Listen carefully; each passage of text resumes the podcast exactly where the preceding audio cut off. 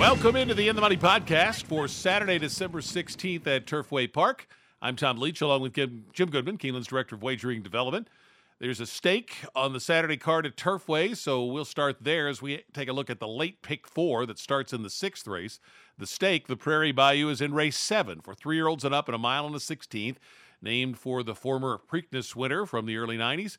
And, uh, Jim, you've got um, horses that have run well over this track before, and uh, especially Wolfie's Downy Ghost won a stake back in the spring. I would say uh, Wolfie's Downy Ghost and uh, Ocean Atlantique might vie for favoritism here. How'd you see the Prairie Bayou?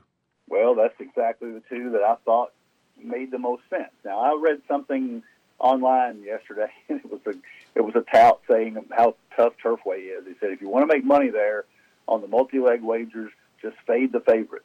Don't even don't even spend money on it to make it a big ticket. Uh, and I, you know, if if you look at the results last week, the, the ticket that I gave out on here, I was alive after the first two legs with two fourteen dollar horses, and I was five deep and five deep and went oh for two. So Turfway is tough. It's it's um, the synthetic track seems to push everybody together. Uh, but I think Ocean Atlantique and Wolfie's Dynagos are the two. They, they don't have to win it, but I would be surprised if anybody else won it. You've got Wolfie Dynagos, who won his only race at Turfway um, with a one oh one buyer in the Kentucky Cup Classic back in March and won by two and a quarter, almost went wire to wire. Uh, it's going to be either on the lead or just off the lead. And then Ocean Electique has the other uh, style coming from out of it and has won two out of four at Turfway uh, with a ninety-nine buyer in the Dust Commander back in February. So it goes through those two horses. There's no doubt about that. And I'm going to use both of them to pick four. I would probably lean to Ocean Atlantique simply because Runaway Storm, another horse that I like in here, is going to test Wolfie's Dynagos on the lead. I don't think Wolfie's Dynagos is going to get an un- uncontested lead in here. So I'm going to go with Ocean Ocean Atlantique.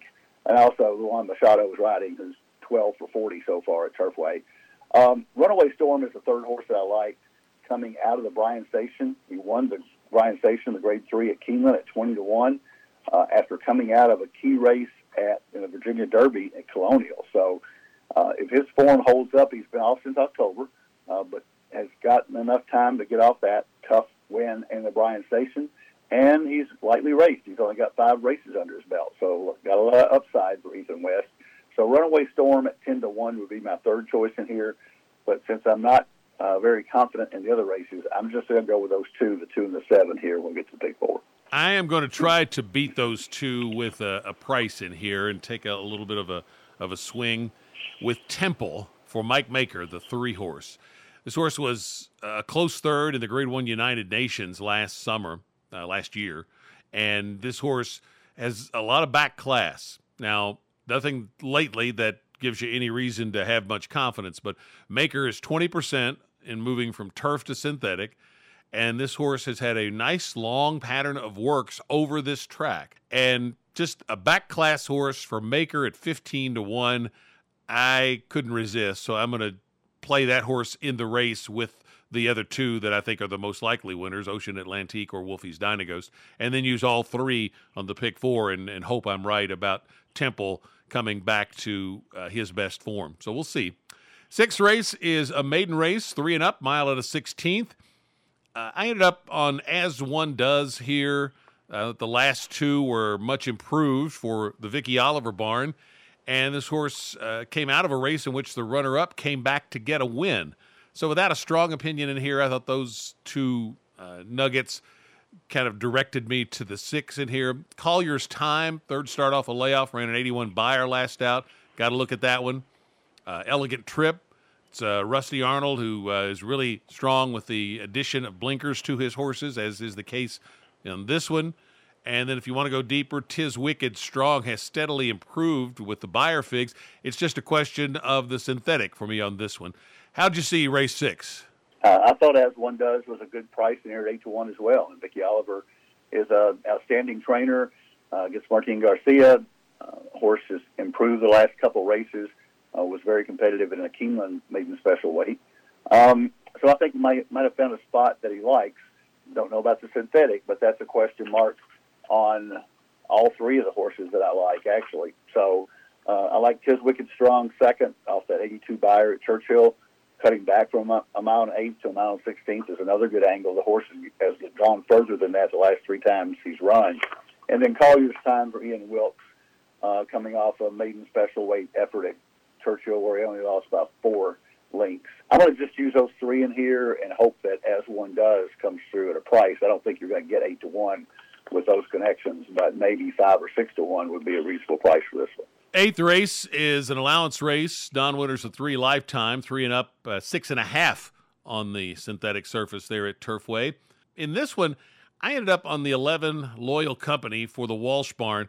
This horse has, I thought, run well against tougher fields than uh, than he faces here, and uh, ran well over this track back in March. So maybe a little bit of a price with Loyal Company, I think nine to two on the morning line. Talkin' Cash figures to get a lot of money from the Brad Cox barn off a dominant win and had a, a nice win over this track. But I think uh, this one is stepping up in class against some more uh, battle-tested rivals like Bourbon Heist, who's in good form, uh, had good form on this track in the past. It got so many seconds is uh, what uh, causes me to not take a look at this one on top, but I think uh, has certainly played a tougher schedule uh, than Talkin' Cash has, as is the case with Loyal Company. And then the other one I'm going to use is Embrace and On Form. I, I don't make a strong case, but it's Machado, and he's been red hot, so I don't want to get beat by him in a group like this, so I'm going to throw the twelve in there too. How'd you see race eight? Yeah, I threw the twelve in there as well, uh, just because I was down to the last two horses, and I thought, okay, Machado versus another another jockey.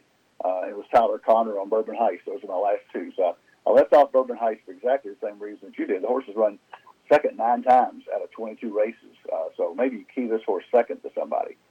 Um, I went with um, Talkin' Cash in here. Brad Cox is tough to handle off a uh, a lightly raced horse that has uh, broke his maiden at Turfway, eighty-two buyer, then came back. Uh, ran at Keeneland, okay, an allowance. They tried to get it on the turf at Churchill, and Churchill's turf course obviously was big problems this fall. But they took it off the turf, and the horse ran an eighty-nine buyer and won by five. So great form, tested on the poly track, or not the poly track, that's a, that's a Freudian slip, slip, I guess, but tested on the Tapeta. And um, that uh, Talkin' Cash is going to be the favorite in here. I'm going to use Gaslight Dancer for uh, Mike Maker. I'm going to use um, City Fever for Mike Trombetta. And this horse is two for five lifetime with two seconds. So, again, lightly raced, a lot, lot, a lot of upside. Really good effort on the synthetic at Woodbine, two back. And in that race, not only City Fever came back to win next time, but uh, True Temper and, and uh, True Temper and another horse in that race came back and won. So it was a key race. I think City Fever's got a big shot.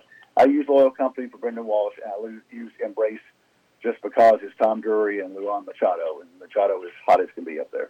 Ninth race, a maiden claimer for two-year-old fillies. They'll go the two-turn, one-mile distance here. How'd you see this one?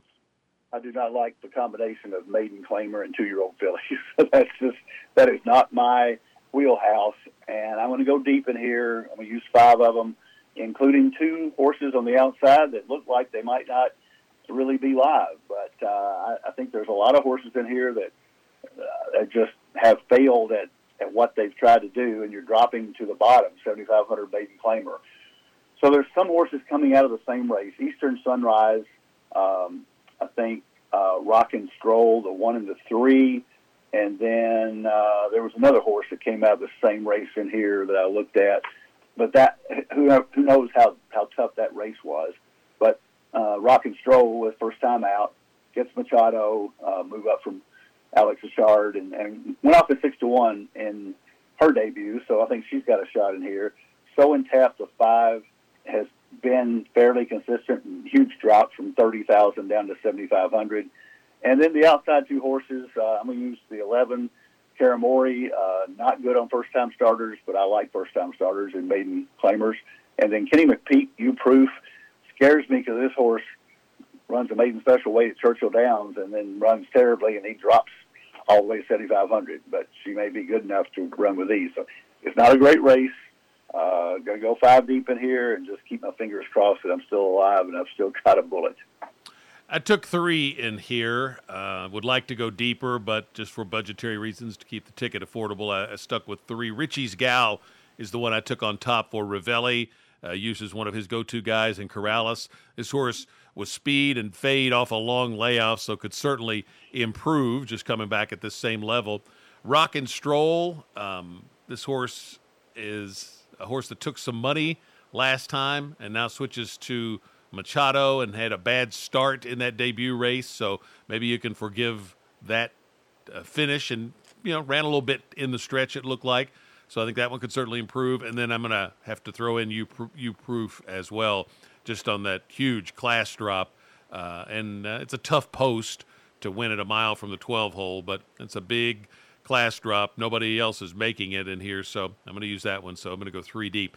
Pick four, kind of uh, spread out. I couldn't really narrow down anywhere, which I would have liked to do, but I started out with six, eight, nine, with two, three, seven, with four, six, eleven, twelve, with three, nine, twelve, fifty-four dollars ticket. How about you? I couldn't find a single either. A little bit different structure. I've got five, six, nine, with five, seven, with three, four, nine, eleven, twelve, with one, three, five, eleven, twelve, and that's a seventy-five dollars ticket. Best of luck on the Saturday card at Turfway or wherever else you are playing, trying to rack up a little extra money for the Christmas holidays, so we wish you luck in doing that. Uh, make sure you have funds in your Keeneland Select account so you can play while you're watching the football or the basketball this weekend. And we'll be back next week for another edition of the In the Money podcast for Keeneland Select dot com.